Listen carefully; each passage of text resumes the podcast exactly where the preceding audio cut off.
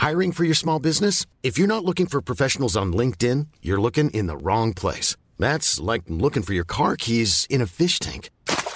LinkedIn helps you hire professionals you can't find anywhere else, even those who aren't actively searching for a new job but might be open to the perfect role. In a given month, over 70% of LinkedIn users don't even visit other leading job sites. So start looking in the right place. With LinkedIn, you can hire professionals like a professional. Post your free job on linkedin.com slash spoken today. Hola everyone, ¿qué tal? Oye, tengo una noticia espectacular antes de que empecemos, que le demos la entrada a nuestro invitado, que parece que he hecho, bueno, se ha acumulado aquí una serie de, de casualidades que han sido espectaculares. La primera es que hemos llegado a los 100.000 suscriptores en el canal principal de YouTube, en este canal, ¿no? 100.000 seguidores ya somos, hemos alcanzado el reto. Mira que lo quería decir, bueno, era para él, para antes de 2022. Yo esperaba que hasta los últimos minutos del, del día 31 estuviéramos ahí y fíjate, todavía nos quedan 17 días por delante, así que pues ya está, ya está, reto cumplido. Fácil. Siguiente, siguiente pregunta. Y nada, y para celebrar, para celebrar estos 100.000, que no, no estaba planeado ni mucho menos, pero para celebrar estos 100.000, pues tenemos un invitado eh, de gama alta, ¿no? Un caballero que, sin enrollarme más, eh, os doy paso con él. Es Juan Ramón Rayo. ¿Qué, ¿Qué tal? Buenas noches. Buenas noches, y, ¿cómo estás? Y muchas felicidades por, por los 100.000 y otros tantos que vengan en no mucho. Sí, señor, muchas gracias. Es que, joder, da ilusión, ¿no? Da ilusión conseguirlo. Tanto y tanto. Los 100.000. Tú ya los tienes, claro. Ya los tienes muy Sí, bueno, pero, pero... pero, me acuerdo perfectamente de cuando los conseguí, me hizo muchísima ilusión y, y bueno, cada 100.000 que consigo me hace la misma ilusión o más. O sea que, es verdad, tío. Eh, verdad. A perseverar por los 200 y luego por los 300. Sí, señor, ahí estamos. Bueno, el rollo es no ir para atrás, ¿no? Efectivamente, sí, que también podría suceder, aunque no sea, lo, no sea lo típico, pero por poder puede suceder, claro. Estaba hablando de casualidades y es que eh, ayer eh, eh, tuviste una sesión de fotos, ¿no? Tuviste una sesión de fotos con la misma persona que he tenido yo hoy, la sesión de fotos también. Qué casualidad. Tenemos bueno, realmente no tuve yo la sesión de fotos, la tuvo mi perra, no yo, pero, ah. pero, pero, yo la acompañé a la sesión de fotos efectivamente con, con Chema de la Cierva. Y, uh -huh. y sí, mira, casualidades de la vida que sin haberlo programado a tres bandas, hemos en dos días sucesivos hemos pasado por, por las hemos coincidido. Sí, señor. También me gustaría, bueno, quiero mandarle un, un, besazo a Chema de la Cierva, que, que, bueno, he estado hoy con él y me lo he pasado fantásticamente bien. Ya os enseñaremos las imágenes.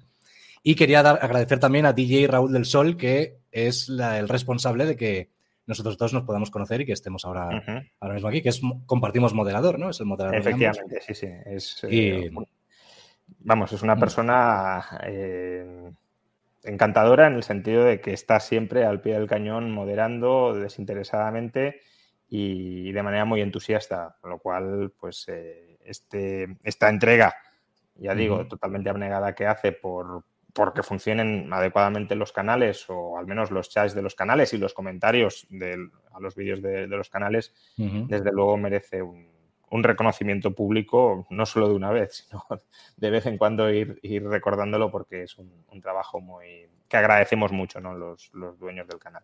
Estoy de acuerdo. Mira además lo que, nos, lo que nos escribe ya. Antes de empezar, hoy modero y estáis los dos a los que modero. Cobro doble yogur, dice. ¿Tú también sí, le pagas en yogures? Mucho más que un yogur creo que no, que no termina recibiendo el pobre. Yo es que le pago en yogures a él. Y, y, y, quería saber si le pagas tú también en yogures. Bueno, eh, si, si, le interesan los yogures, podemos, podemos llegar a ese acuerdo. Hasta ahí sí que podemos llegar. Genial. ¿Cómo estás, Rayo, tío? ¿Tienes eh, mucho curro? ¿Estás con, ¿Estás con mucho lío últimamente o qué? Bueno, a ver, eh, yo y el trabajo en estas cosas somos, somos bastante inseparables y si se me aligera a un lado del trabajo, pues eh, cargo otro o sobrecargo otro. O sea que, uh -huh. que, trabajo tengo siempre. Ahora la verdad que he terminado con, o prácticamente he terminado con, con el periodo duro de clases. Eh, uh -huh. Suelo concentrar casi todas las clases, casi todas, no todas, durante el último trimestre del año. Y, y, bueno, pues ya, ya he terminado prácticamente ya finiquitando los exámenes, eh, pero bueno, eso va a significar que ahora podré dedicar más tiempo, por ejemplo, a terminar el libro eh, en el que llevo ya demasiado tiempo trabajando y, por tanto, ya digo, redistribuyo el tiempo más que, más que liberarlo. Qué guay. ¿En qué estás? Eh, lo último que estabas haciendo, bueno, has dicho que eras profesor, ahora estás de profesor, ¿no? Sí, sí, sí. O sea, eh, una de las actividades que al final Por eso. termina ocupando el día es, dar clases. Sí, efectivamente, doy clase en, tres o cuatro instituciones, como lo queramos ver. Eh, una pueden ser dos, porque es la, el IE University y la Business School del IE, que formalmente son dos, pero al final es el mismo centro, claro. Y luego estoy dando clase también en la Universidad Francisco Marroquín, en la sede que tiene en Madrid, y en el Centro de Estudios OMA, donde además dirijo el máster de, Economía en, el Centro de Estudios OMA. Entonces, bueno, en cuanto a clases, lo cierto es que no, me aburro y, no, tengo, no tengo escasas justamente, pero, pero bueno, precisamente por eso las concentro en el cuarto trimestre del año, para eh, pues estar ahí un poco más agobiado en ese trimestre y luego el resto del año tener algo más de tiempo libre para otras actividades. Muy bien.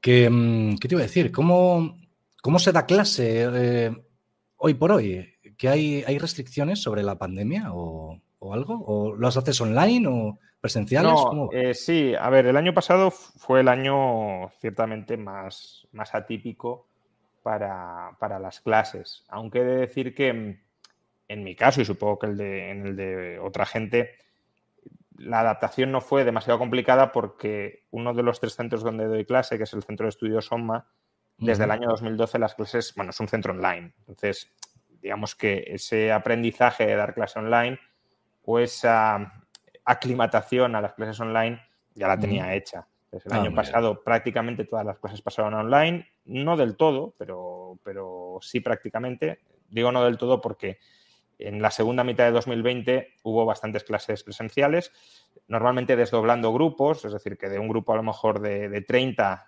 crearon dos grupos de 15 para, mantener cierta distancia entre los alumnos y todos con mascarilla, por supuesto. Eh, pero aún así también hubo bastante contenido online.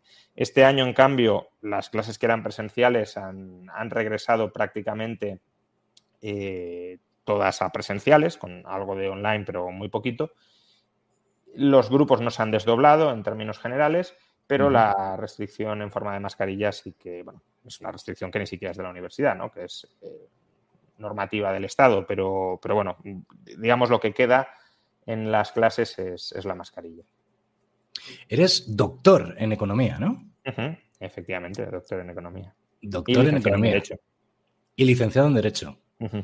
¿Y siempre has querido ser eh, economista o, tirar por esa desde, desde, pequeño? No sé. O sea, a ver, siempre, siempre, si me preguntas desde los 14, 15 años, sí. Eh, desde los 14, 15 años sí, ¿eh? ya, ya me interesaba la, economía relativamente, vamos, y, sí que tenía más o menos claro que quería, que quería tirar por esa línea. Es verdad que, eh, pues todavía de manera muy, muy precaria, obviamente, eh, pero bueno, sobre todo cuando cayó en mis manos la economía en una lección de Henry Hazlitt, siempre, siempre lo cuento, que eso debió ser pues eh, a los 16, yo creo que 16. Em, ahí digamos que se, que se revalidó totalmente mi idea de estudiar, de estudiar economía, porque es un libro que al menos a mí me, y a otra gente también le ha pasado, ¿no? Te, vuelca, te supone un vuelco muy grande a, tu manera de entender el mundo, a tu manera de entender el mundo a los 15, a los 16 años, que tampoco es que sea una manera muy, muy, compleja. Pero sí que pone de manifiesto que muchas intuiciones que podemos tener acerca de la economía, pues no sé, si aumentas el gasto público, eso seguro que genera empleo y genera actividad, es evidente, ¿no? Pues eso al menos te da otra perspectiva de por qué no tiene necesariamente que ser así. ¿no? en el libro decía, la tarea del buen economista es em, no fijarse en los efectos inmediatos y observables de una política, sino en los efectos a largo plazo y no observables de esa política. El mal economista se concentra en lo que ve y en lo que pasa ahora, sin preocuparse por lo que pasará más tarde y lo que no es fácilmente visible. Y, claro, eso, ese cambio de, chip, de, tener que preocuparte por estudiar cuáles son esos efectos a largo plazo, esos efectos no directamente visibles. Eh, pues eso, que si el gasto público, por ejemplo, se financia subiendo impuestos, claro, esos impuestos se han extraído de algún lado y ese lado del que se han extraído es riqueza que se deja de generar, ¿vale? Si tú ves la riqueza que generas supuestamente con el gasto público, pero no ves la que se deja de generar porque ha subido impuestos para financiar el gasto público. Esa idea tan sencilla que se aplica en el libro en muchos casos, pues te da una perspectiva de economista y esa es la perspectiva que, me dio a los 16 y que en cierto modo pues me, reafirmó en mi, en mi deseo de estudiar y profundizar en la economía. Es que, bueno, a mí lo que me estás diciendo eh, me parece un contenido bastante joder, bastante complejo, ¿no? Para un chaval de 15 años o de 16 años. Aunque bueno, para ti eh, seguramente serán unas ideas sencillas, pero que te atraigan a esa edad, me parece. Sí, hombre, a ver, la quizá la curiosidad intelectual a ese nivel, bueno, tampoco es tan atípico. ¿eh? Hay, hay, muchos chavales de 15 o 16 años que ya tienen ciertas, ciertas inquietudes en, bueno, en economía o en política o en, otros aspectos. De hecho, en las últimas conferencias que he dado, por ejemplo, han venido chavales que, todavía estaban en la ESO, que ni siquiera habían dado el salto a, bachillerato y, bueno, pues ni, está bien ni está mal. Es decir, cada uno le, surge el interés por estos temas cuando le surge, pero, pero bueno, eh, que, a los 15 años o a los 16 puedas tener ciertas inquietudes, pues bueno, eh, tampoco es algo que, haya que... Eh, que desmerecer y desde luego si se siguen cultivando de manera más o menos coherente, pues puedes tener una trayectoria intelectual más dilatada. Al final, la vida, por desgracia, eh, son X años. Entonces, cuanto más tarde empieces en estas cosas, son años perdidos de, estudio y de comprensión que, no llegas a, cultivar. Oye, y eh, es que da la sensación de que cuando alguien estudia economía, da la sensación, ¿eh? Que lo que busca es el dinero.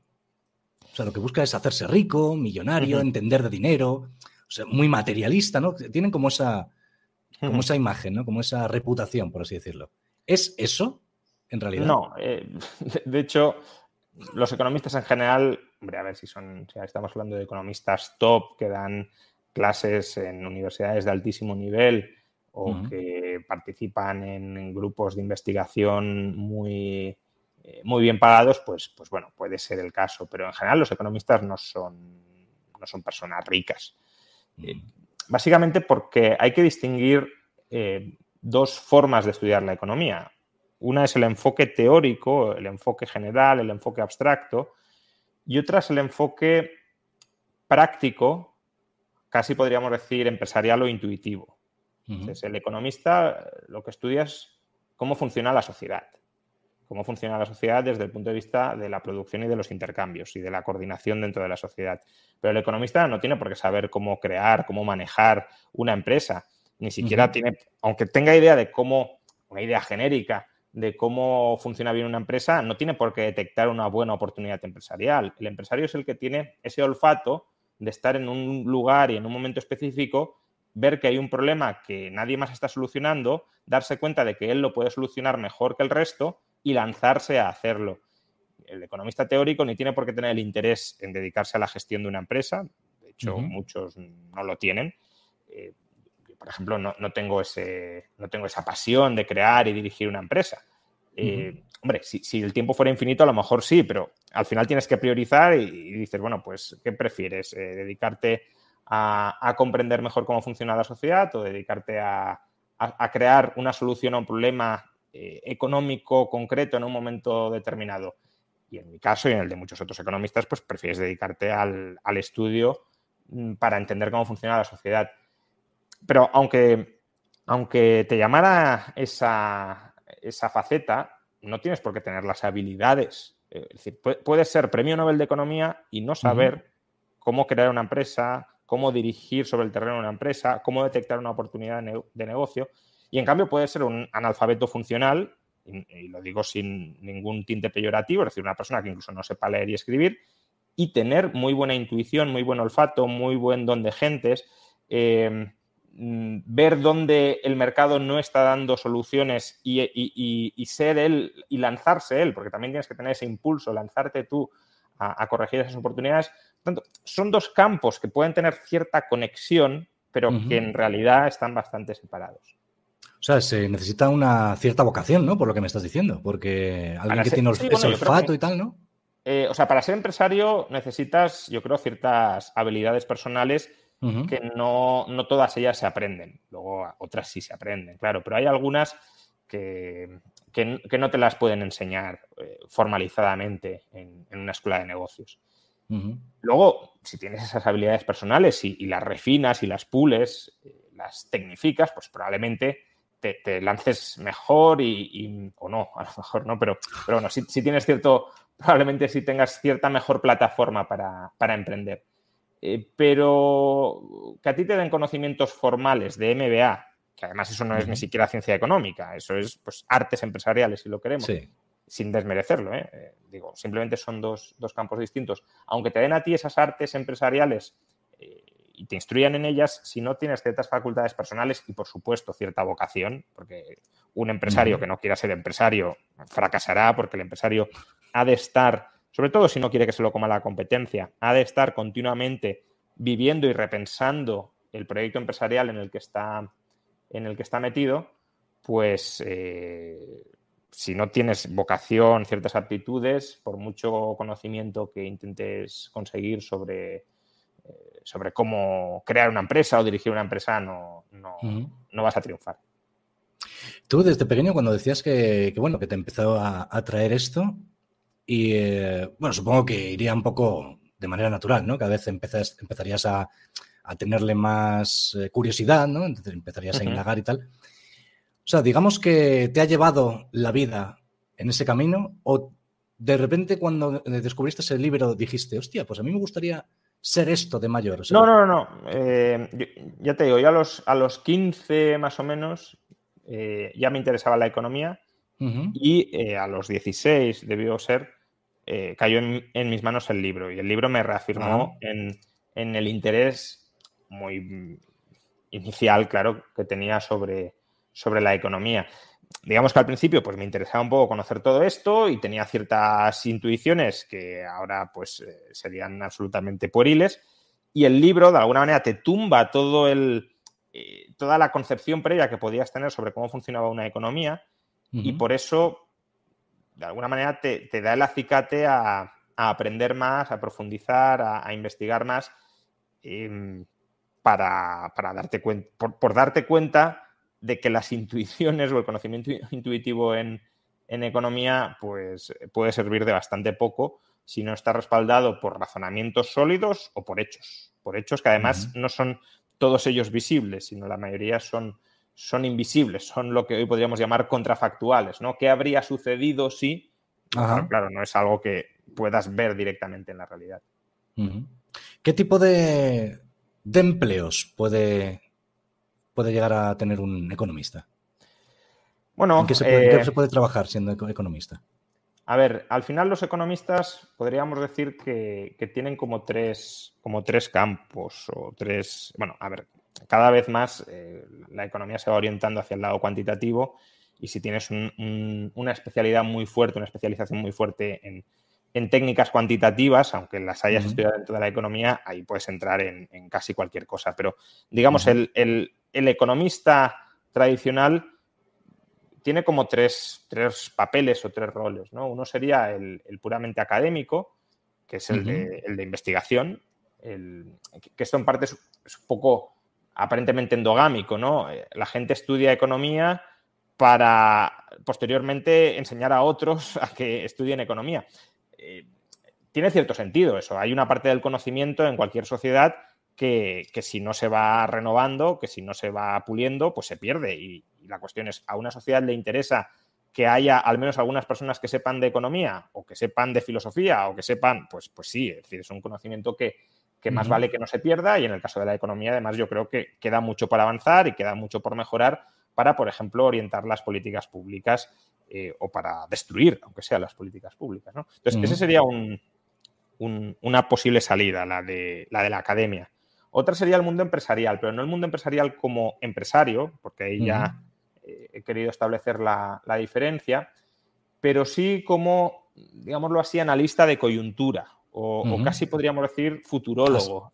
asesor, ¿no? Asesor de... Sí, asesor. Futurólogo no en el sentido más... Eh, de futuribles, ¿no? De, futuribles, ¿no? sí, bueno, eh, si, yo más o menos sé cómo funciona una sociedad o un sistema económico, a ver, sabiendo que el futuro no lo puede prever nadie, pero hay una mayor, aunque sea en un porcentaje muy pequeñito, hay una mayor previsibilidad si entiendes ciertas restricciones, o sea, al menos sabes que no puede pasar, sabes que es algo más probable que pase.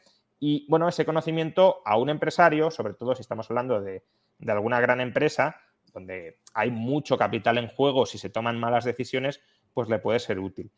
y, la tercera posible salida del economista, estoy hablando en términos muy genéricos, claro, sería trabajar en el Estado, trabajar en, la confección de, políticas públicas, no solo de políticas públicas, también de, bases estadísticas, pero bueno, eh, alrededor, porque las bases estadísticas luego son necesarias para las políticas públicas, entonces en el sentido más amplio, eh, trabajar para, el diseño, para la orientación, para la asesoría, pero no de, una empresa, sino de las políticas públicas que aplica o que no aplica, porque uno puede ser asesor para que no se apliquen ciertas políticas públicas, eh, un Estado. Mira, quiero enseñarte este mensajito de Ikirby que nos dice, sería un honor para mí recibir un saludo de su grandeza, don Juan Ramón Rayo. Hombre, grandeza nada, pero un saludo muy fuerte Ikirby y gracias por el interés. Qué bien. ¿Te gusta recibir esta clase de cariño de la gente? Pues recibes un montón de cariño yo. Eh, no, sí, el cariño sí me gusta, claro. O sea, lo agradezco, cómo no. Eh, otra cosa es que, a veces se utilizan expresiones eh, absolutamente grandilocuentes, como, como en este caso, e inmerecidas, y eso me ruboriza un poco. pero bueno, desde luego, el, cariño o, bueno, pues no sé si admiración, entre comillas, pero el seguimiento. El, seguimiento sí, sí lo agradezco, desde luego. ¿Y lo contrario? ¿Recibes mucho también? No, eh, afortunadamente, bueno, a ver, por redes sociales muchísimo. Eso, eh, sobre todo por ciertas redes sociales, el, grado de toxicidad eh, es, exagerado. Supongo que, como muchos, muchas otras personas que tienen exposición, claro, yo no estoy, en, por ejemplo, en el tweet line de, de otras personas y no, no, puedo comparar, pero, pero bueno, eh, el mío, concretamente Twitter, ¿eh? por otras redes sociales no es tan exagerado, eh, está bastante infectado de, insultos y de, de, ataques más o menos, no sé si concertados, pero, pero sí ataques que, a ver, el tema de Twitter es que aunque no esté concertado, rápidamente se, viraliza y, se, se, vuelve algo que, que, parecería que está concertado sin que necesariamente tenga por qué serlo, ¿no? Eh, entonces, en redes sociales muchísimo, especialmente por Twitter. Por, en persona no. Eh, en persona no. La verdad que nunca, nunca he tenido una experiencia eh, desagradable en ese sentido. Nunca se me ha acercado nadie a, o sea, alguna vez a, a, lo mejor tratar de discutir con muy buenas formas algo, pero a increpar, a insultar, nunca. Y eso también lo, lo, agradezco. Lo cual, por cierto, pone de manifiesto que las redes sociales sirven como una especie de, de, pantalla para que muchas personas se comporten como jamás se comportarían eh, cara a cara. Es decir, es, el, perder la vergüenza o, fanatizarte detrás del anonimato, que no es que esté en contra del anonimato, ni mucho menos, pero sí sería bueno que cada persona, a lo mejor en redes sociales, hiciera el ejercicio de plantearse si, lo que va a decir, si lo que va a escribir, eh, lo diría o lo escribiría en cara, en frente de, la persona a la que se lo está dirigiendo. Y quizás así se, rebajarían un poco los niveles de toxicidad si se contara hasta 10 eh, con, esta, con esta introspección. De todas formas, yo creo que mucho, mucho hate de los que de lo que podemos recibir puede ser también de gente que no lo ha pensado. O sea, ni siquiera que lo estén diciendo en serio, sino que simplemente quieren ver la reacción de otro, ¿no? A ver si le contestas o no. Sí, no, está claro. Por eso digo que, que, esas mismas personas delante de ti no dirían eso. y, lo dicen a través de redes sociales, ya sea porque bueno, pues la coartada del anonimato les permite decirlo sin pasar vergüenza o sin exponerse ellos personalmente, o simplemente porque buscan esa viralización que es pues eso, conseguir la mayor cantidad de likes o de retweets, eh, tratando de ser en algunas ocasiones ingeniosos sin que a lo mejor haya mucha, mucha base detrás. De nuevo, es la dinámica de las redes, ¿eh? no, estoy, no estoy pidiendo ni que Twitter cambie el algoritmo, ni que el Estado se meta ahí, faltaría más. Pero bueno, el ejercicio de replantearse uno mismo qué estás escribiendo o qué vas a escribir y en qué sentido eso que escribes o que vas a escribir lo harías también en frente de la persona a la que se lo estás dirigiendo, sí creo que es, mm. sí creo que es un ejercicio que, muchos deberían practicar. ¿Te divierte recibir hate? Ah, a ver, la verdad es que me, he inmunizado bastante contra eso, porque al final, claro, recibes tanto que, ya te insensibilizas. Em, lo cual tampoco es bueno porque hay veces que el hate esconde críticas que sí son buenas o sí son legítimas. Y, claro, como ya al final te critican cualquier cosa, tengan razón o que no, pues como que no haces mucho caso a las críticas y a algunas desde luego sí que habría que hacerlas. Em, eso por un lado. Por otro, bueno, hay, hay hates que sí, que sí me divierten, en el sentido de que casi son autozascas que se dan muchos, eh, pero la verdad que consumen mucho tiempo.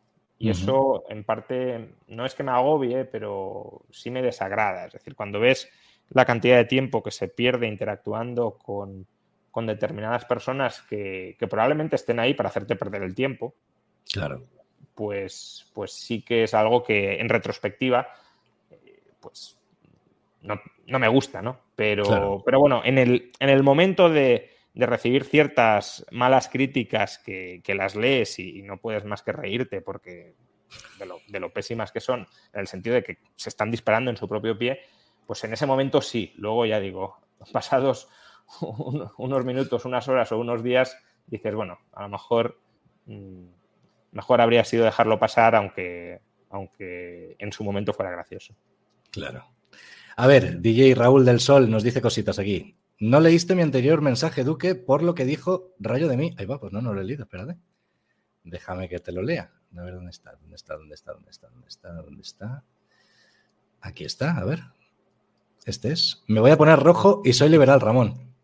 vale, vale. Bueno, hoy Inocente también va de rojo, o sea que se ve que. Es verdad, es verdad. es verdad. Oye, eh, te hemos visto un montón de veces en la tele. Eh, en la sexta, sobre todo. Bueno, yo te veo, te veo mucho en la sexta. O te veía, vamos. Sí, eh, es verdad que, hace. Yo creo que hace ya un par de meses que, no estoy yendo tanto, pero no, no, no por ellos. Decir, ellos me han, me han seguido llamando. Eh, pero no me resulta tan fácil como hace años acudir eh, a los platos los sábados por la noche. Y, bueno, pues es, comprensible que, si uno no puede acudir o no puede acudir con tanta frecuencia como antes, pues busquen otras, otras salidas. Lo digo porque hay gente que está diciendo, has dicho algo y te han dejado de llamar por ese algo. No, no, no, tiene nada que ver. De hecho, me consta que ellos estarían encantados de que, de que pudiese seguir acudiendo con regularidad, pero, pero por desgracia no, es tan fácil. Y, bueno, pues eh, obviamente buscan otras salidas si, si, tú no puedes. No sé hasta dónde puedes hablar, ¿no? De, cosas de la tele que yo te pueda preguntar, pero bueno, yo hasta donde puedas, ¿vale? Si hay algo que te ponen en un compromiso, pues evidentemente no lo dices y ya está, ¿vale? Pero bueno, yo te, pregunto porque tengo mucha curiosidad. Yo es que critico mucho en, a los medios de comunicación en mi canal, ¿no? Les critico muchísimo, muchísimo. De hecho, es que les tengo bastante manía. En muchas, y, en concreto en la, sexta, ¿no? Bueno, la sexta, eh, tanta manía que la tengo que la dejé de ver. Tú fíjate que yo la, la veía mucho precisamente para criticarlo, ¿no? Para criticarlo con conocimiento, porque no digo, oye, es que la odio gratuitamente, no. Lo que quería eran cosas muy puntuales que yo intentaba pues señalarlo y decir, a ver, tío, esto no se puede hacer de esta manera, ¿no? O bueno, la crítica que fuera. Y entonces, claro, tengo preguntas que yo me puedo imaginar, pero claro, no las he corroborado. ¿Hasta qué punto el, eh, programas como La Sexta Noche, que en el que aparecías tú y tal, hasta qué punto son reales? ¿O hasta qué punto son simple espectáculo de circo? Mm, a ver, es difícil, yo creo que en la televisión actual, distinguir el formato eh, del, programa de, un cierto espectáculo, un cierto show. Tal como está configurado el programa, es decir, por, eh, la insistencia en turnos muy breves, por, buscar la, polarización en el debate. Claro, en turnos breves no te da tiempo a profundizar demasiado en ninguna idea y si además presentas ideas que están muy confrontadas, pues es que al final te sale algo de show. Es verdad que eso no sabes si es un motor de embrutecer, digámoslo así, a la sociedad o si es la sociedad embrutecida la que demanda ese tipo de contenido. Lo que nos podríamos plantear es si hoy en televisión se desarrollara un programa como La Clave, que es quizá la referencia de programa serio en profundidad tal, ¿qué audiencia tendría? No lo sé, ¿eh? estamos viendo que a través de YouTube, pues debates mucho más eh, sosegados y mucho más en profundidad se ven también muchísimo.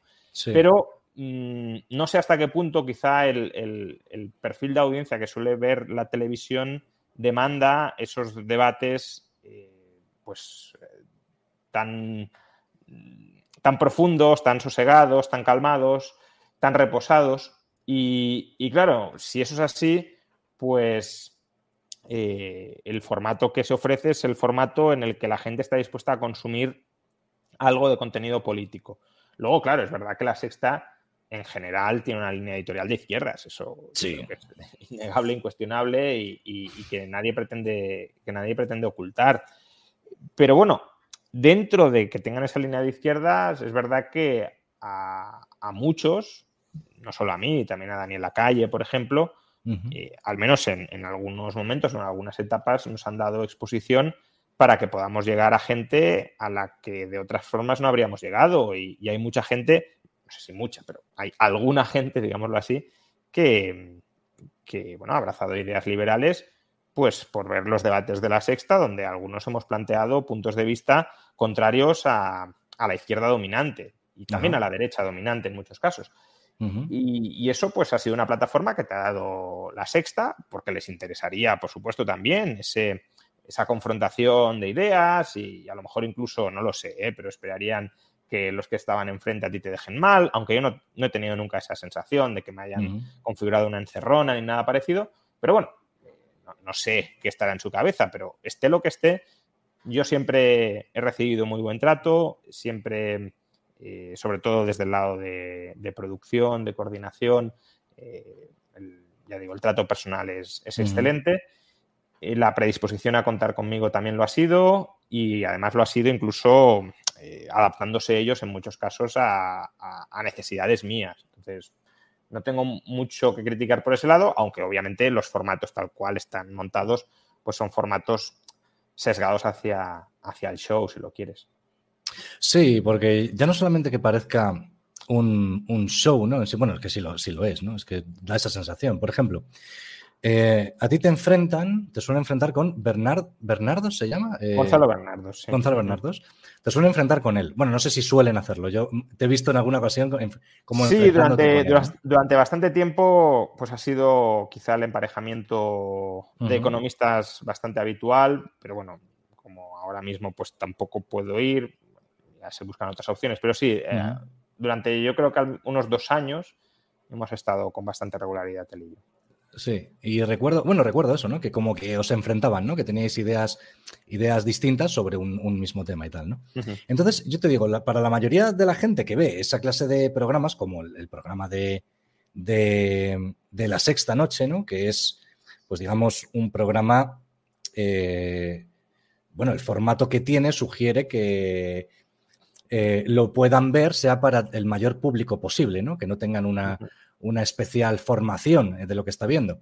Entonces, claro, de repente ven a dos economistas, como eres eh, en tu caso, y Bernardos, que sobre algo que parece que tendría que ser eh, ABC, ¿no? O sea, que tendrían que ser números, ¿no? Que la gente piensa que son números, que los números no tienen por qué ser opinables.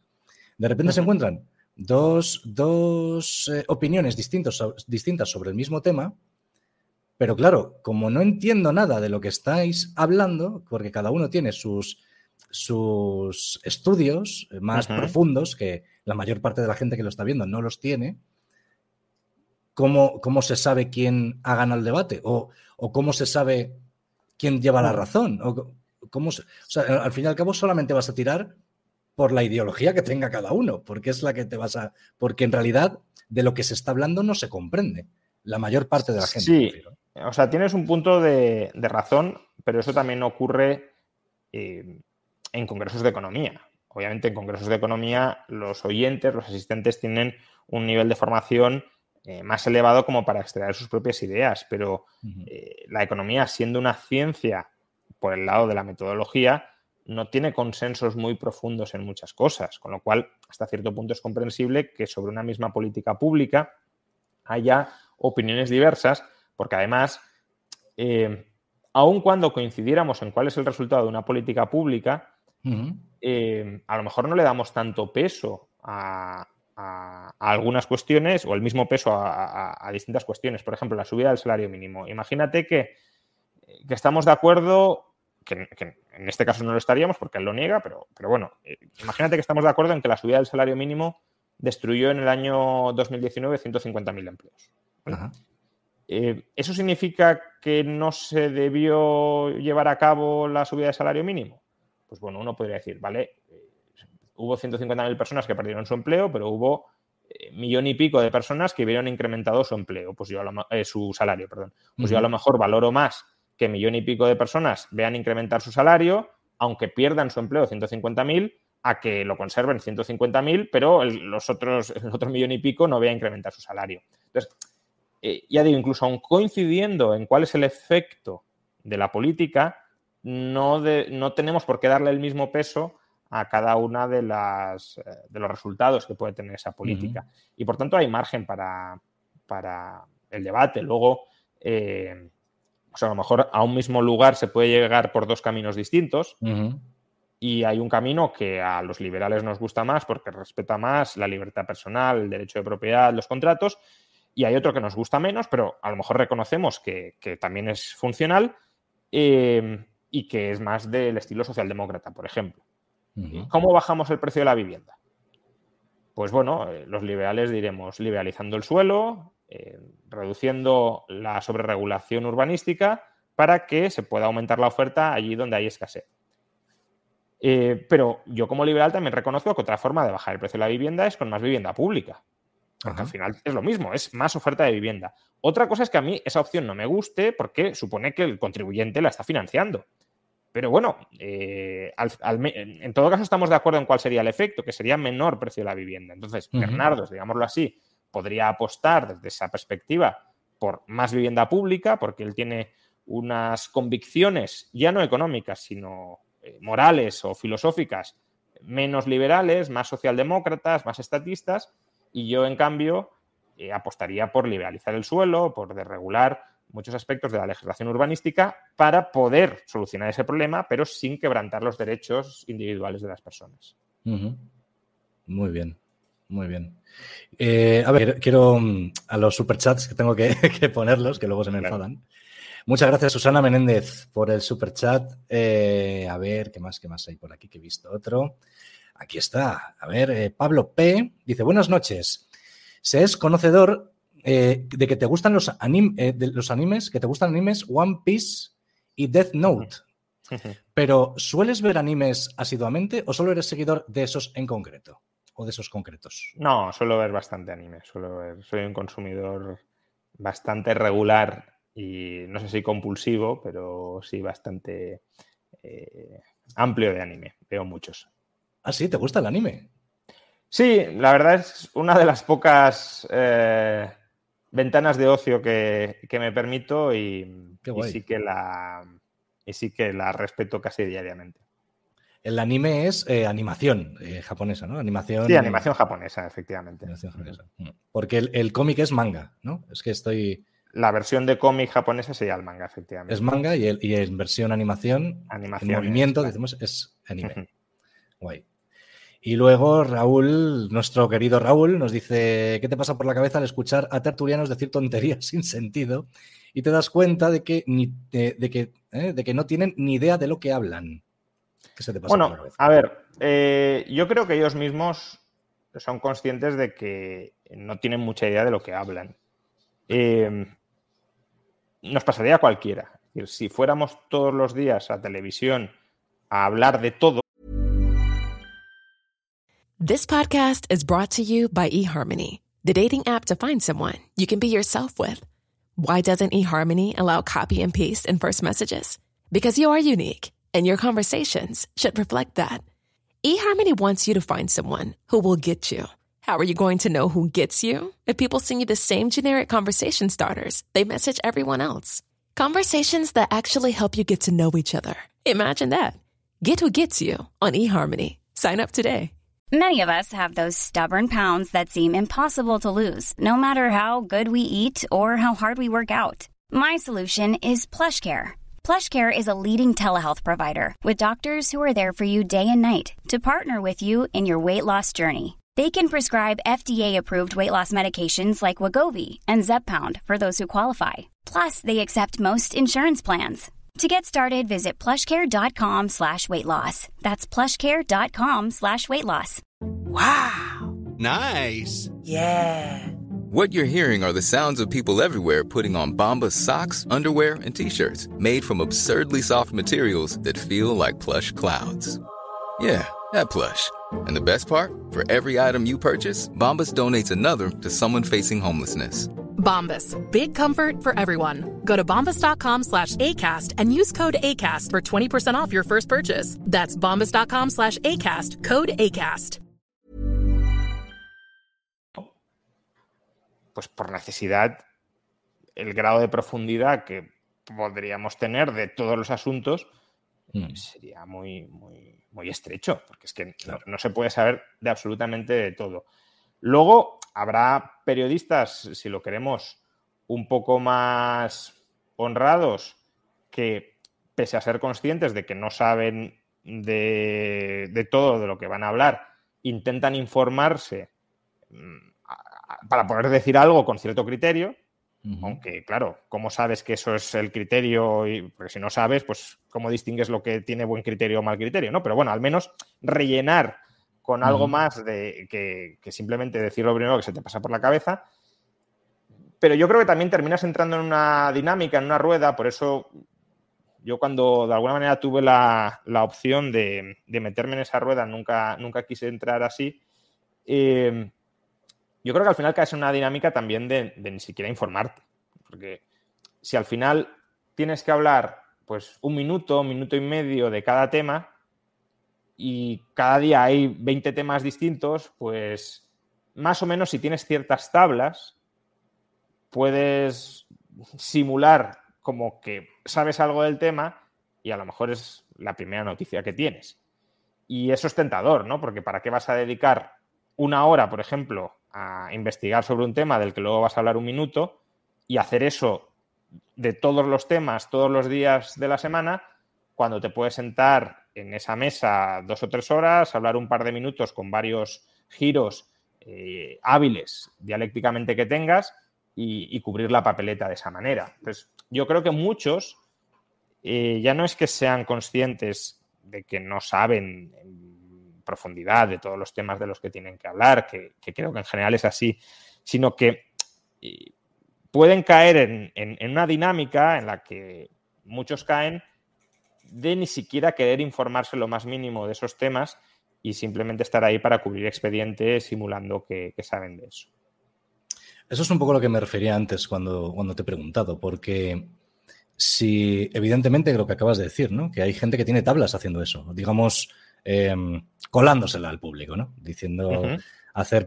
O sea, es una, actuación en realidad, ¿no? Y evidentemente, si cuanto más eh, tiempo estés haciendo eso en, esa clase de programas, pues claro, más, más habilidad tienes. Sí, claro. Y después lo que, la historia es, si, ¿para qué coger entonces, para qué coger entonces expertos de verdad, como puedes ser tú, ¿no? Si un imitador me lo eh, podría, podría satisfacer el, deseo pues del, yo, creo que, Y de hecho, no es, no es malo para ti eso, que te metan dentro de ese saco y que alguien no pueda ver la diferencia entre un experto de verdad y un... Si no se ve la diferencia, podría serlo. Em, hmm.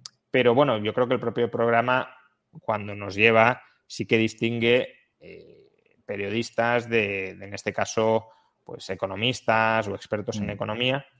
Eh, es decir, se hace deliberadamente esa distinción. Em, en todo caso, creo que eh, al final un, espectador no muy sesgado más o menos ve la diferencia. Es decir, una persona que, sí tiene trabajados, estudiados esos temas y que además tiene una base eh, teórica o académica detrás, de quien no. Y, ya digo, eso tampoco es para desmerecer a quien no la tiene, simplemente pues eh, se han dedicado a, a, otras, a otra profesión o a otros asuntos, pero claro, no están metidos en ese, en ese campo de estudio. Eh, pero bueno, yo creo que eso, que, se busque traer a algunos expertos en particular sobre algunos temas, creo que en todo caso habla bien de los programas, porque efectivamente lo sencillo sería, pues, incluso lo, sencillo operativamente, meter a todos siempre en la misma rueda y que vayan rotando y que hablen de todo y que, eso es lo que se hace en la mayoría de los temas, también porque la gente en parte creo yo, lo demanda. Es decir, imagínate que tú colocas una tertulia y que cada día ves a gente que no conoces, que no sabes cómo piensa, que no te puedes ubicar. No sé hasta qué punto eso eh, sería un producto atractivo para muchos espectadores, ¿no? porque el espectador también coloca la tertulia para ver eh, un debate entre posturas que más o menos pueda identificar con las personas que están hablando. Y, conocer a los personajes, ¿no? Conocer a los personajes. Si, siempre es gente anónima, porque vas buscando siempre al mayor experto de cualquier ámbito, pues ya digo, no sé hasta qué punto eso sería atractivo en formato tertulia o en formato debate. Em, pero bueno, en todo caso, es cierto que, claro, si siempre llevas más o menos a, unas 20 personas rotando, o menos incluso, y no, hablo solo de las esta noche, hablo en general de todos los programas de, este ámbito, eh, pues por necesidad, el, nivel de conocimiento que puedan tener sobre todos esos temas no puede ser muy amplio, claro. A ver, nos dicen por aquí Daniel Castro, gracias por el super chat. Daniel dice, solo diré grande profesor Rayo. no sé por qué, pero, pero bien, se lo agradezco. Es lo que te digo, tío, que tienes ahí, madre mía. Mira, Daniel Castro otra vez. Ya, ya que tienes eh, 100.000 subs, enhorabuena. Gracias, Daniel. Gracias, amigo. Eh, ¿Qué más te iba a decir? Ah, mira, te estaba. Eh, se me iba a olvidar. Mira que te lo he dicho antes de, antes de empezar esto, que se me iba a olvidar y se me iba a olvidar. El tema de la propiedad intelectual. Quería, quería saber tu, opinión sobre el tema de la propiedad intelectual, porque he leído en un tuit que eh, estabas en contra de la propiedad intelectual. Hmm. Y quería saber que, yo ni siquiera lo llamaría. Yo ni siquiera lo llamaría propiedad intelectual. Hmm. De hecho, históricamente no, no se llamaba así, se llamaba monopolio, ¿no? La propiedad intelectual, como la conocemos hoy, surge eh, del Estatuto de los Monopolios en, Inglaterra. y, a ver, eh, la propiedad tiene sentido cuando tenemos que economizar o tenemos que racionar el uso de un bien que es de consumo rival. Es decir, que si lo consumes tú, no lo puedo consumir yo. Una manzana. Pues alguien tiene que ser el propietario para determinar quién se come la manzana. O te la comes tú o me la como yo, pero los dos, nos podemos comer media manzana, claro, pero eh, la media que me como yo no te la puedes comer tú. Eh, entonces, bueno, los liberales decimos la, la, propiedad es el dominio absoluto sobre cada uno de los bienes y se adquiere o por ocupación pacífica originaria, es decir, si tú llegas a encuentras algo que no es de nadie, que no tiene dueño y lo incorporas en tus planes de acción, pues como no estás perjudicando a nadie por apropiarte de ese algo, porque nadie estaba utilizando ese algo, te lo puedes quedar. Y, a partir de ese momento puedes excluir a los demás porque haces, eres tú quien hace, quien puede determinar qué uso se hace o no se hace de ese bien. Los demás podrán determinarlo en su propiedad, pero no en la tuya. Eh, pero como digo, esto tiene sentido para los bienes que son de consumo rival. O lo usas tú o, lo uso yo. Las ideas no son un bien de consumo rival tú tienes una idea y yo puedo hacer una copia de esa idea y tú puedes seguir utilizando esa idea y yo utilizar eh, mi idea. De hecho, bueno, esto ya sería más para temas de crecimiento económico, pero, o sea, de, teoría económica un poco más eh, avanzada, pero eh, uno de los grandes potenciales que, tiene, que tienen las ideas para desarrollar las sociedades es que no hace falta crearlas cada vez desde cero. decir, eh, una vez Einstein descubre algo, ese algo ya se puede... es la base de otra cosa. Sí, y además ya la puede utilizar todo el mundo. No hace falta que cada uno de nosotros lo volvamos a redescubrir. En cambio, una maquinaria o una máquina, si tú fabricas una máquina y yo quiero usar esa máquina, tengo que fabricar otra. Tú usas la tuya, yo uso la mía. O sea, tú estás usando, utilizando tu micrófono y yo estoy utilizando el mío. No podemos utilizar el mismo. Las ideas no. Por ejemplo, eh, si este set eh, o el tuyo pues tiene una técnica de iluminación determinada o una colocación del micro determinada que, sea mejor que otra, esa, esa, técnica la puedes aprender tú, la puedo aprender yo, la podemos utilizar los dos sin crearla o redescubrirla desde cero. Entonces, las ideas no son un bien de consumo rival. Y por tanto, eh, establecer derechos de propiedad, es decir, derechos de exclusión sobre algo que no es de consumo rival, lo que busca es generar una escasez artificial donde no la hay. ¿Y para qué busca generarla? Busca generarla para rentabilizarla. Porque, claro, si concedes un dominio absoluto sobre una idea a alguien, ese alguien puede explotarla económicamente en régimen de monopolio. Y sabemos que los monopolios en economía pueden obtener beneficios extraordinarios frente a empresas que son no monopolísticas, que son competitivas. Eh, entonces, la idea es, si le damos beneficios extraordinarios al monopolista de las ideas, tenderá a producir más ideas. Esa es la lógica detrás de la propiedad intelectual. Que gane mucho dinero el que produce nuevas ideas para que así esté incentivado a producir más ideas. Eso tiene dos problemas. Uno, que no solo se genera valor creando nuevas ideas, sino sobre todo generalizando esas ideas y la propiedad intelectual dificulta que se extiendan, que se difundan esas ideas, porque el, creador tiene un monopolio sobre las mismas, y luego que no es evidente, es decir, la evidencia al respecto no es nada concluyente, no es evidente que dar ese monopolio sobre las ideas incentive la creación de nuevas ideas. Muchas veces lo que hace, de hecho, es paralizar la creación de nuevas ideas. Eh, tanto porque para crear ideas necesitas utilizar ideas y por tanto si, si te encarecen el uso de ideas que están eh, protegidas por propiedad intelectual, tienes más difícil construir sobre ellas, eh, cuanto porque si ya tienes una renta, digámoslo así, monopolística sobre ideas que tú has creado, ¿para qué vas a crear nuevas ideas si ya puedes vivir de las rentas que, de ese monopolio? ¿no? lo que pasa es que no es tanto, no es tanto las ideas, o sea, lo de la propiedad intelectual, no, no estoy yo me corrígeme eh, si, estoy equivocado, pero el tema este de, las ideas, ¿son las ideas en realidad lo que, de lo que estamos hablando? Porque las ideas no se pueden registrar. En, por lo menos en España no se puede hacer. O sea, cuando tú vas a registrar una idea, es... Muy, idea en sentido muy amplio. Es decir, una mm. aplicación eh, de una idea, una aplicación industrial, una aplicación técnica de una idea, sigue siendo una idea. Una idea más aplicada, si lo quieres, pero es una idea. No es no es una idea abstracta y general, eso no lo registras. Efectivamente, una fórmula matemática, por ejemplo, no la puedes registrar.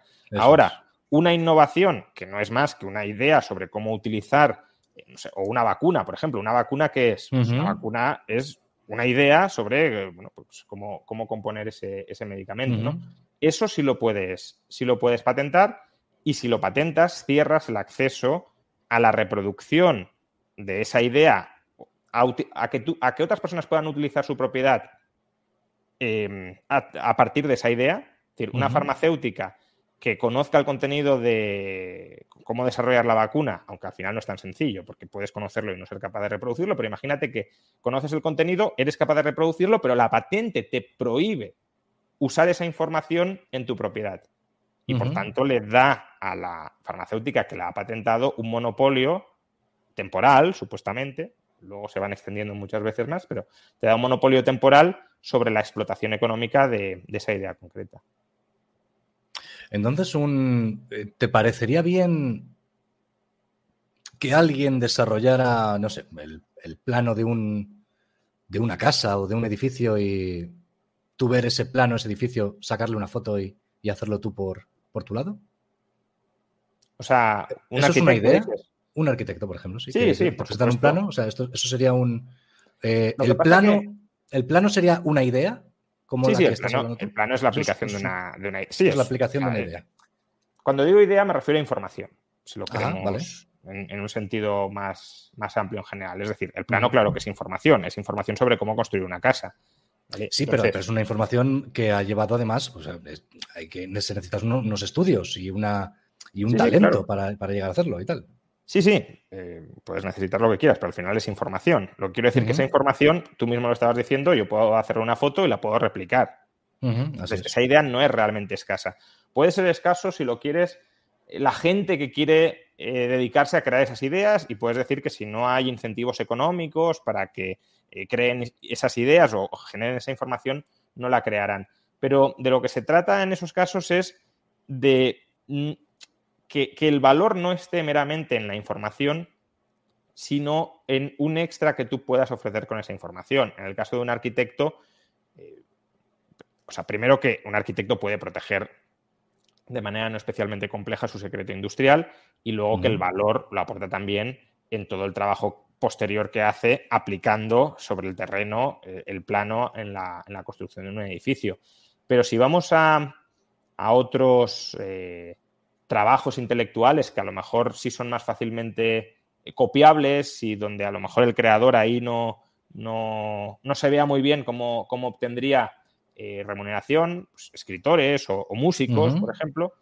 Eh, a ver, un escritor, ¿cómo puede obtener remuneración al margen de la publicación de su libro? Pues puede obtenerlo, eh, incluso si lo queremos de una manera muy, muy, muy básica, que es vendiendo libros firmados por el escritor, lo primero. Incluso el escritor yo no tengo nada en contra, claro, de que un escritor diga, mira, la editorial a la que yo he autorizado a publicar mi libro es esta, por favor, compren los libros a través de esta editorial. Aunque otra editorial los publique, pero mm, por favor, compradlos a través de esta. Y luego también puede ganar dinero a través de conferencias, que de hecho, realmente los escritores, como ganan dinero normalmente, bueno, si hay alguno que sea superventas, absoluto, no, pero el escritor promedio, como gana dinero, sobre todo con conferencias. Y es un producto que ahí mm, no puedes de alguna manera eh, copiar, ¿no? Los músicos, pues los músicos, por ejemplo, a través de conciertos. Eh, o de, bueno, ahora ya no tanto, bueno, pero ahora se podría hacer con los NFTs, por ejemplo. Eh, lo que te iba a decir, pues con discos firmados, pero bueno, ya eso ya, ya ha pasado casi a la prehistoria, pero, pero se podría hacer perfectamente con, NFTs, ¿no? eso es. De lo que se trata es de, de generar nuevo valor que no requiera de que el Estado te conceda un privilegio sobre la explotación de una información. Ya entiendo. Eh, damos pasos a los superchats que se me, se me, acumulan, sino. Felicidades por los 100.000, eh, Inocente Duque, buenas Rayo.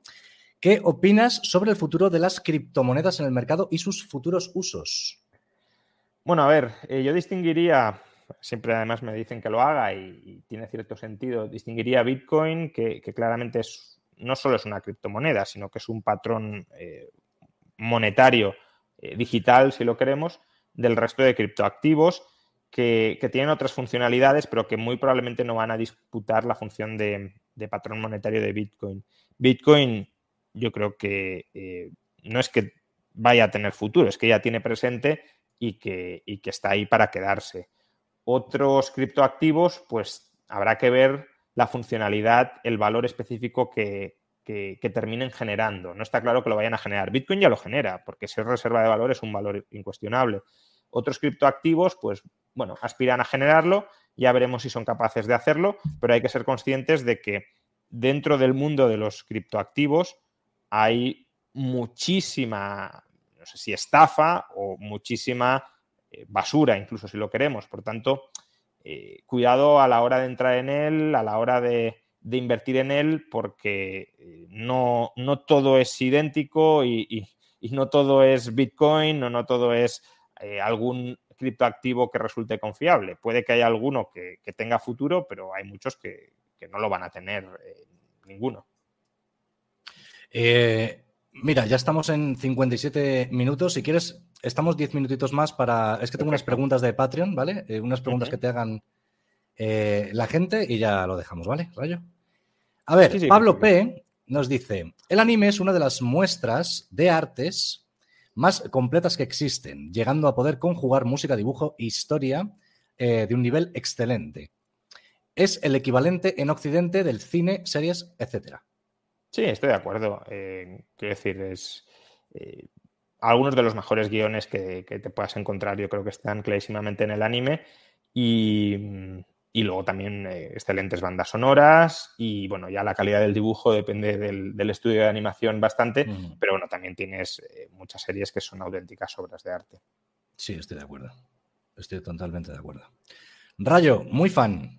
Pero desde que te sigo, soy más negativo con el porvenir de España. Pregunta: ¿Cómo ves a España en el futuro? ¿Bueno o malo? Sin gris dice. Es que claro, no, sé, qué perspectiva tenías sobre el futuro de España antes de conocerme. Eh, yo no es que haya empeorado muchísimo mi, visión de, cómo será la España del futuro. Creo que sí que hay eh, cuestiones en las que claramente estamos o vamos a peor, como, como las pensiones. Se han cargado la reforma de las pensiones y la han reemplazado por, bueno, pues básicamente por, por no solucionar nada y por dejar un agujero que tendrá que cerrarse en el futuro. Pero bueno, en otros ámbitos yo creo que no estamos mucho peor de lo que estábamos hace 5, 6 o 7 años, más o menos. Sí, más deuda, algo más de deuda, tampoco muchísimo más. Tenemos un 20% más, que ya empieza a ser preocupante, pero, pero bueno, un 100, 120, según cómo venga la coyuntura, lo mismo te tumba. Entonces, mm, a ver, no, no soy apocalíptico, ni mucho menos con el futuro de España. Además, creo que el mundo en general sí que, sí que tiene un buen porvenir y por tanto si estás en una economía global que crece, pues quieras que no, eh, aunque España fuera muy mal, vas a poder encontrar oportunidades de, salir adelante. Sí creo, sin embargo, que hay partes de la sociedad española que lo tienen muy complicado y que lo van a seguir teniendo muy complicado, pero que esto no es algo nuevo, esto es algo que viene sucediendo en los últimos 30 años. Básicamente, una gran parte de los jóvenes lo tiene complicadísimo para salir adelante porque el mercado laboral es un mercado laboral antijóvenes y porque además el mercado inmobiliario, pues en lugar de favorecer medidas para que baje el precio de la vivienda, como incrementar la oferta, pues se favorece lo contrario, que suba el precio y por tanto que se vaya volviendo más inaccesible con, esa situación laboral muy inestable para muchos jóvenes. Pero de nuevo, eso es algo que ya estaba ahí hace 20 años, quizás se ha agravado algo más, pero no, no mucho más. Genial, genial, genial. Carmina Gallard, eh, gracias por el super chat, nos dice felicidades a los dos. Mi pregunta a Juan Ramón Rayo es, ¿qué opinión tienes de la Agenda 2030 en todo Occidente? Bueno, a ver, yo en general las conspiraciones no, me las tiendo a, creer, no creo que los políticos sean tan inteligentes como para planificar tanto a, tan largo plazo, pero lo que sí es, lo que sí es obvio es que los políticos suelen eh, utilizar las crisis o las percepciones sociales de crisis para ganar poder. Eso sí es cierto.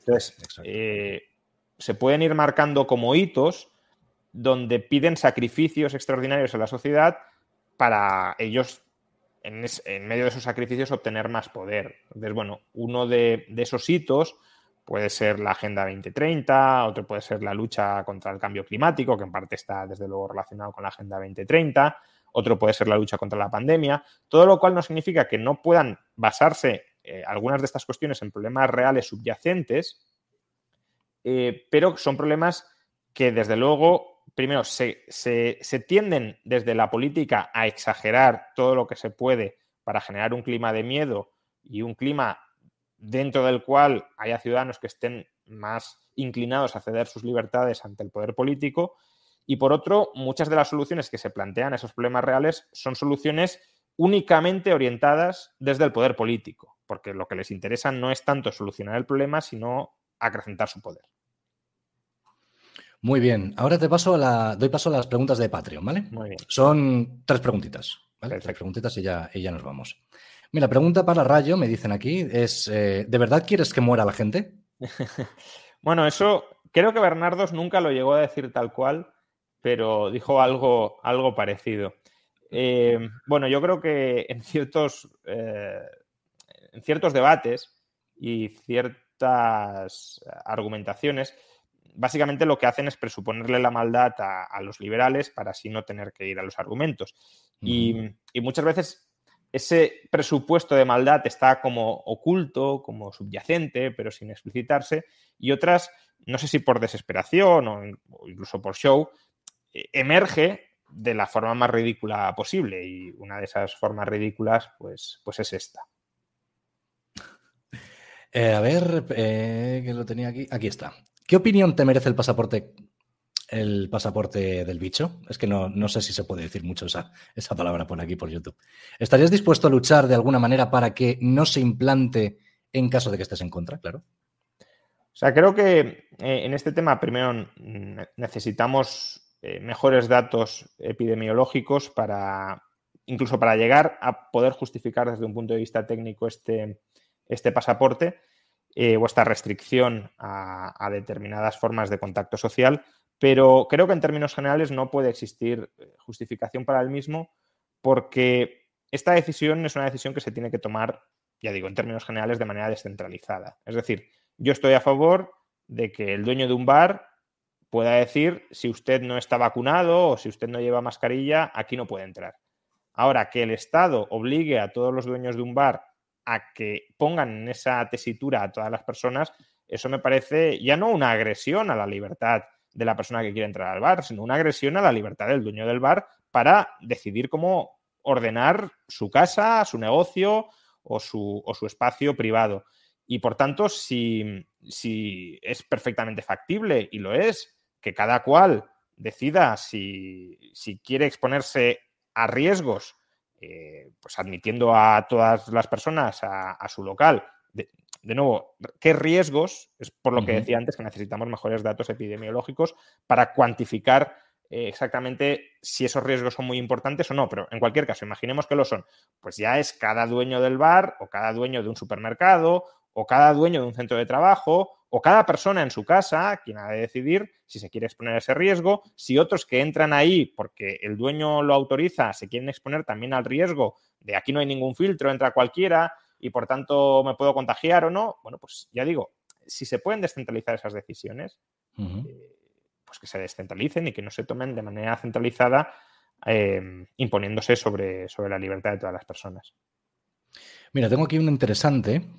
Em, yo creo, bueno, te lo voy a formular tal y como me lo han eh, pasado, ¿vale? Eh, dice, pregunta para Rayo. hace un tiempo escribió un tuit eh, aunque hablando en, tercera persona, pero hacia ti, ¿vale? Se, refiere Hace un tiempo escribió un tuit donde apoyaba una suerte de vacunación obligatoria de cara a una pandemia. Luego permutó eh, su tesis reconociendo que él, como todos, podía cambiar de opinión, apoyando las restricciones de entrada en, eh, e interacción a los no vacunados, citando, por ejemplo, la exigencia de vacunación por parte de una empresa a ah, sus trabajadores.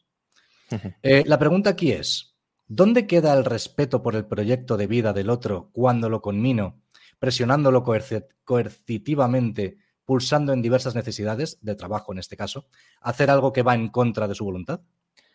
O sea, haces bien en matizar porque yo creo que nunca he apoyado eh, que el Estado eh, apruebe ese tipo de restricciones.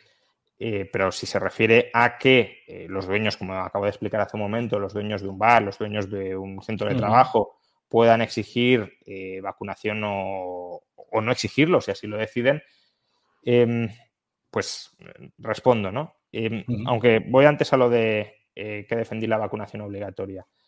Em, yo creo que en algunos supuestos extremos la vacunación obligatoria podría llegar a ser eh, exigible. Es decir, imaginemos una enfermedad que sea verdaderamente contagiosa y que sea verdaderamente mortal en un porcentaje muy elevado de los casos y eh, disponemos de una vacuna que, por ejemplo, eh, no es que eh, impida que el virus actúe, pero sí dificulta enormemente la transmisión del virus. Pues bueno, en ese caso creo que habría un argumento bastante fuerte a favor de la vacunación obligatoria, sobre todo si la vacuna sabemos perfectamente que es segura y demás.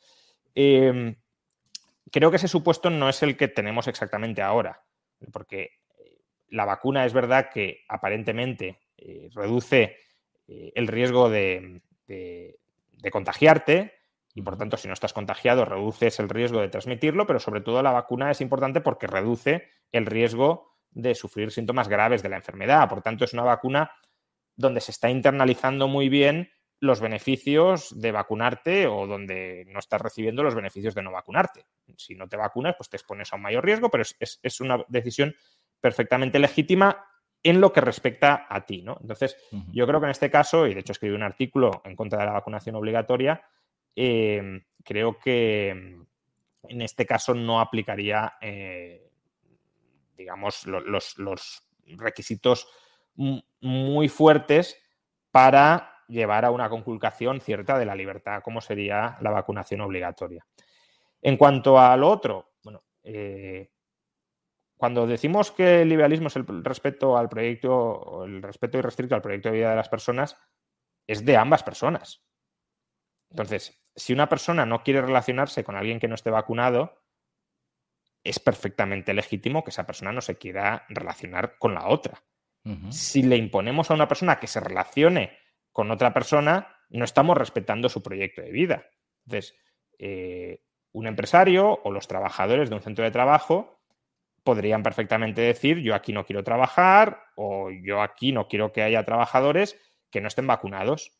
Y eso creo que sí es una decisión legítima que pueden tomar tanto los trabajadores en ese centro de trabajo como sobre todo el propietario, el dueño de ese centro de trabajo. De la misma manera que es perfectamente legítimo que otro centro de trabajo no quiera eh, exigir ningún tipo de, vacunación y que acepte a, todo tipo de trabajador. De hecho, eh, si, muchos centros de trabajo eh, no quieren contratar a trabajadores no vacunados, pues digamos, sea más barato contratarlos en otros. Eh, con lo cual habrá empresarios que tendrán incluso el interés crematístico, si lo queremos ver así, en contratarlos. Pero en cualquier caso, la pregunta iba relacionada a eh, si es legítimo que una persona no se quiera relacionar con otras personas. Sí, creo que es legítimo. De la misma manera, por cierto, porque estoy viendo algunos comentarios, de la misma manera que yo consideraba que era legítimo, no sé si recordaréis el famoso caso del, del pastelero que no quiso hornear una tarta a una pareja homosexual en Estados Unidos. Creo que es perfectamente legítimo que una persona diga, eh, luego nos podrá parecer que esa persona es homófoba, intolerante o no. En este caso, simplemente que no encajaba en sus convicciones religiosas, eh, aunque tampoco era una persona especialmente homófoba, pero bueno, aunque lo fuera, creo que es mm. perfectamente legítimo que una persona eh, no, no entable una relación con otra por el motivo que sea. Nadie está obligado a relacionarse con otro. Lo que no es legítimo es que el Estado imponga o prohíba relaciones entre personas. Eh, te leo este super chat y la última pregunta del Patreon que, me parece muy interesante, además que viene muy al pelo para despedirnos. Así que eh, te leo esta que dice Carmina Gallard, gracias por el super chat. Dice: ¿Hasta qué punto genera beneficio el miedo?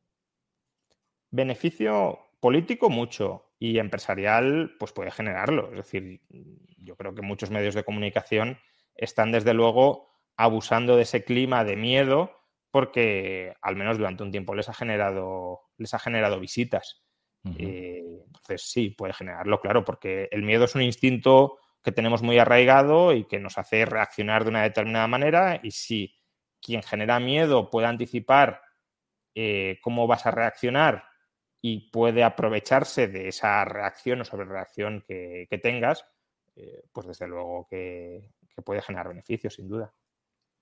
Y ya la última pregunta, ya con esta cerramos, es, eh, dice, bueno, un, eh, dice, es un honor que traigas de invitado a, Juan Ramón Rayo, que parece que es liberal este, este chico, y, y dice, bueno, mi pregunta es, sabiendo que tienes un potencial muy grande como uno de los mayores exponentes del liberalismo en España, ¿Tienes en mente algún proyecto para llegar a más gente con tus ideas, más allá de vídeos de YouTube, libros, tertulias en televisión?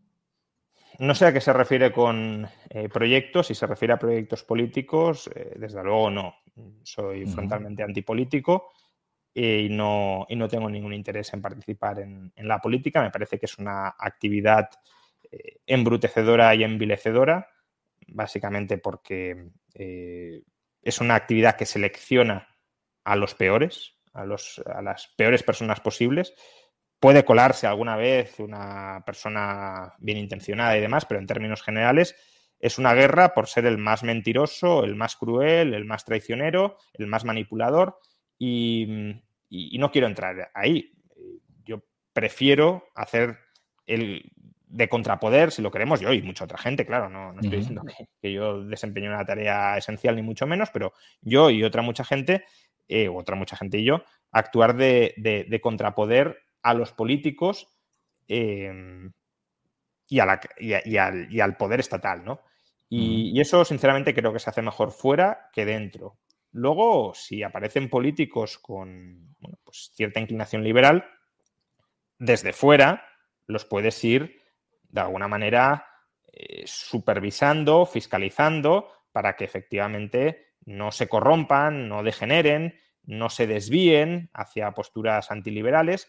Y para eso necesitas gente, sea yo o sea cualquier otra persona, gente que esté fuera de la política, que no tenga un interés alineado en conquistar el poder con ese grupo de políticos. Imaginemos que todas las personas liberales se metieran en política. Entonces, ¿quién controla a esos liberales? No los controlaría nadie, al menos no desde un punto de vista liberal. Y eso creo que sería eh, terrorífico y poco, y poco tranquilizador. Entonces, eh, no, no tengo... es que además personalmente no, lo aguantaría, eh, más allá de, la visión que, crea que, deben jugar los comunicadores o los filósofos o los economistas liberales, pero no tengo absolutamente ninguna intención de entrar en política. Al contrario, tengo una muy firme intención de no entrar jamás. Mira, ponía unos ejemplos aquí. Dice, este, dice, estaba pensando, por ejemplo, en una, en una serie de documentales que está presentando, por ah. ejemplo, Jesús Huerta del Soto y tal. Bueno, a, ver, no tengo nada programado, pero ese tipo de cosas, desde luego, no, no me cierro. Lo que no sé cuán eficaces son. Es decir, no sé si tiene más impacto eh, subir un vídeo prácticamente al día en YouTube o hacer una serie de documentales que a lo mejor pues ven, no sé, 30.000, 40.000 personas. No lo sé. De todas formas, eh, si, si, lo que estamos planteando son eh, formatos más profundos eh, con los que llegar a la gente, ahí, por supuesto, yo sigo trabajando diariamente y es además la actividad que más, más me, me enriquece intelectualmente, que es escribir, la escritura de libros. Y eso, pues bueno, cuando termino uno, empiezo con otro, aunque sea como un proyecto de, de aprendizaje y de, y de bueno, pues de descubrimiento intelectual.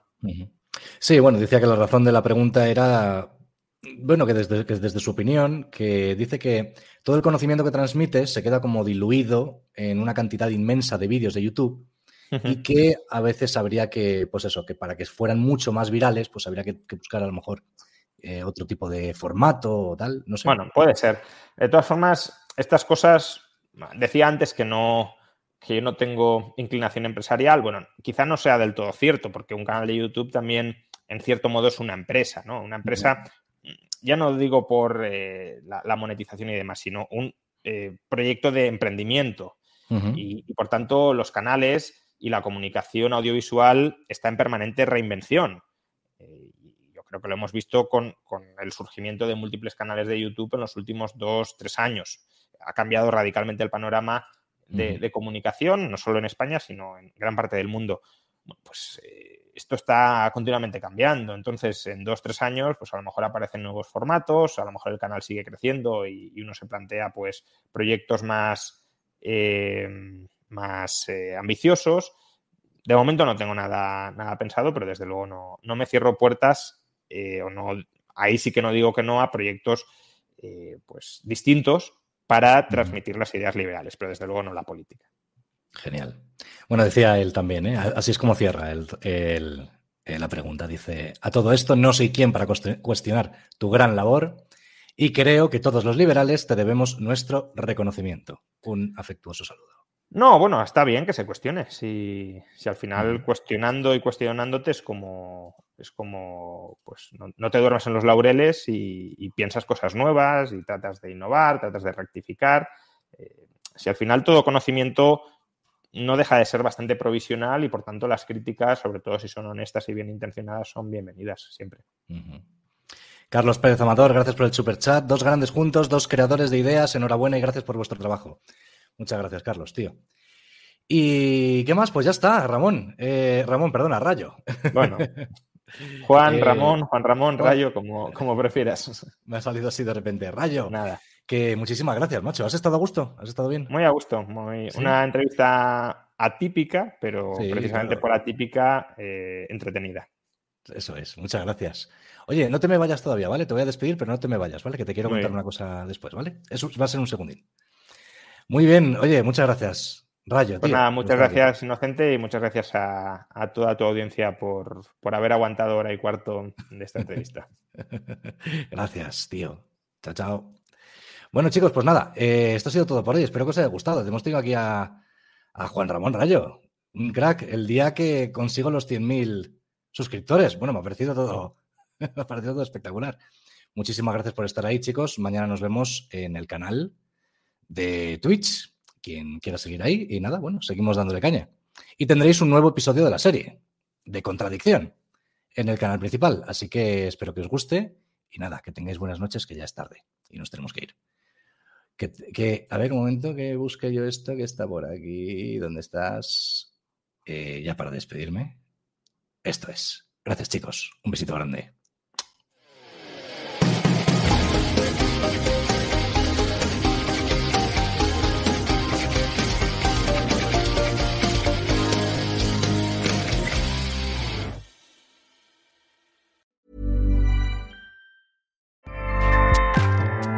ACAST powers the world's best podcasts. Here's a show that we recommend.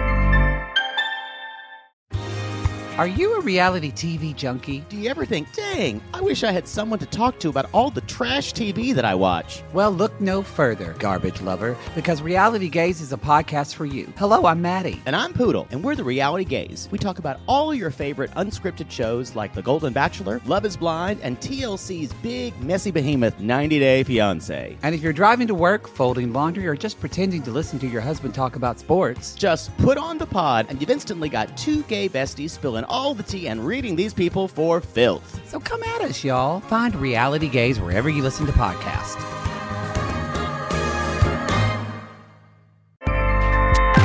ACAST helps creators launch, grow, and monetize their podcasts everywhere. ACAST.com.